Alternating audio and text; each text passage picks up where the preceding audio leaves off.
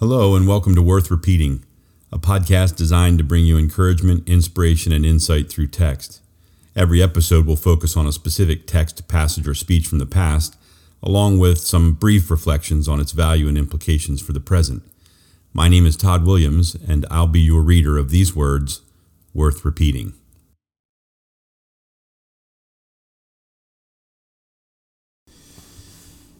In commemoration of Independence Day, I'll be reading the Declaration of Independence, and will be doing so in its entirety, much the same way it was read publicly in the days and weeks following its ratification on the village greens and from the steps of courthouses and in the third places of the culture of that day. It's a long reading, and so my comments at the end will be brief, but I believe this is a document worth reacquainting ourselves with on a regular basis. The text I will be reading is a transcription of the stone engraving of the parchment Declaration of Independence, the document on display in the rotunda at the National Archives Museum. The spelling and punctuation reflects the original. In Congress, July 4, 1776. The unanimous declaration of the 13 United States of America. When in the course of human events, it becomes necessary for one people to dissolve the political bands which have connected them with another, and to assume among the powers of the earth the separate and equal station to which the laws of nature and of nature's God entitle them. A decent respect to the opinions of mankind requires that they should declare the causes which impel them to the separation.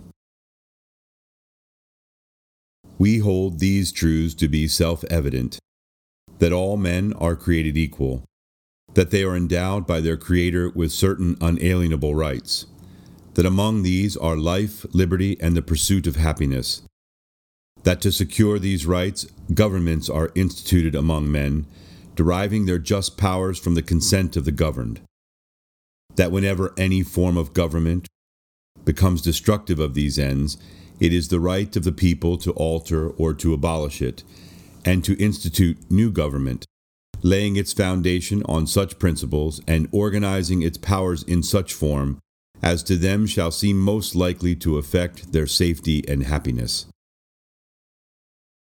Prudence indeed will dictate that governments long established should not be changed for light and transient causes, and accordingly, all experience hath shown that mankind are more disposed to suffer while evils are sufferable than to right themselves by abolishing the forms to which they are accustomed. But when a long train of abuses and usurpations, pursuing invariably the same object, evinces a design to reduce them under absolute despotism, it is their right, it is their duty, to throw off such government and to provide new guards for their future security. Such has been the patient sufferance of these colonies and such is now the necessity which constrains them to alter their former systems of government. The history of the present King of Great Britain is a history of repeated injuries and usurpations, all having in direct object the establishment of an absolute tyranny over these states.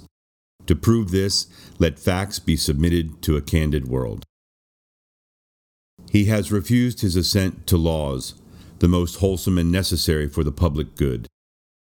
He has forbidden his governors to pass laws of immediate and pressing importance unless suspended in their operation till his assent should be obtained, and when so suspended, he has utterly neglected to attend to them. He has refused to pass other laws for the accommodation of large districts of people, unless those people would relinquish the right of representation in the legislature, a right inestimable to them and formidable to tyrants only. He has called together legislative bodies at places unusual, uncomfortable, and distant from the depository of their public records, for the sole purpose of fatiguing them into compliance with his measures. He has dissolved representative houses repeatedly for opposing with manly firmness his invasions on the rights of the people. He has refused for a long time, after such dissolutions, to cause others to be elected, whereby the legislative powers incapable of annihilation have returned to the people at large for their exercise, the state remaining in the meantime exposed to all the dangers of invasion from without and convulsions within. He has endeavored to prevent the population of these states, for that purpose obstructing the laws for naturalization of foreigners, refusing to pass others to encourage their migrations hither, and raising the conditions of new appropriations of lands. He has obstructed the administration of justice by refusing his assent to laws for establishing judiciary powers. He has made judges dependent on his will alone for the tenure of their offices and the amount and payment of their salaries. He has erected a multitude of new offices and sent hither swarms of officers to harass our people and eat out their substance. He has kept among us, in times of peace, standing armies without the consent of our legislatures. He has affected to render the military independent of and superior to the civil power. He has combined with others to subject us to a jurisdiction foreign to our Constitution and unacknowledged by our laws, giving his assent to their acts for pretended legislation, for quartering large bodies of armed troops among us, for protecting them by a mock trial from punishment for any murders which they should commit on the inhabitants of these states, for cutting off trade with all parts of the world, for imposing taxes on us without our consent, for depriving us in many cases of the benefits of trial by jury, for transporting us beyond seas to be tried for pretended offenses, for abolishing the free system of English laws in a neighboring province, establishing therein an arbitrary government, and enlarging its boundaries so as to render it at once an example and fit instrument for introducing the same absolute rule into these colonies, for taking away our charters, abolishing our most valuable laws, and altering fundamentally the forms of our governments, for suspending our own legislatures and declaring themselves invested with power to legislate for us in all cases whatsoever. He has abdicated government here by declaring us out of his protection and waging war against us. He has plundered our seas, ravaged our coasts, burnt our towns, and destroyed the lives of our people.